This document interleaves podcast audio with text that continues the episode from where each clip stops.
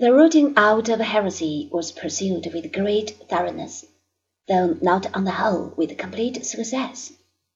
The Albigenses, a Manichean sect in southern France, were, it is true, completely wiped out in the crusade against them in 1209. Other heretical movements, however, survived.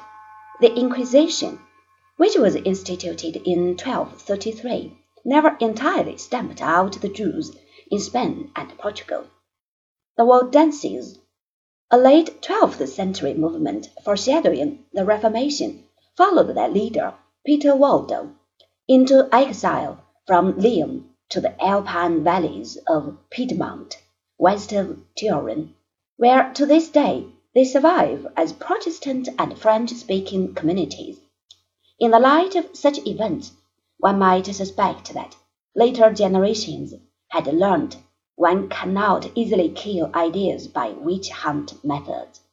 History seems to show that this lesson has not been learned.